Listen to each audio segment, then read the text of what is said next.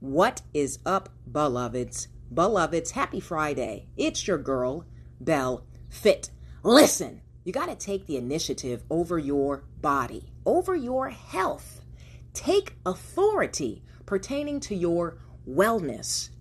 As time progresses, if we don't progress with it, if we are not being proactive pertaining to our vitality and our health, things start to happen to us instead of for us. So pay attention to what you are ingesting. Pay attention to the demand on your body. Health is not just about a six-pack or glutes of steel.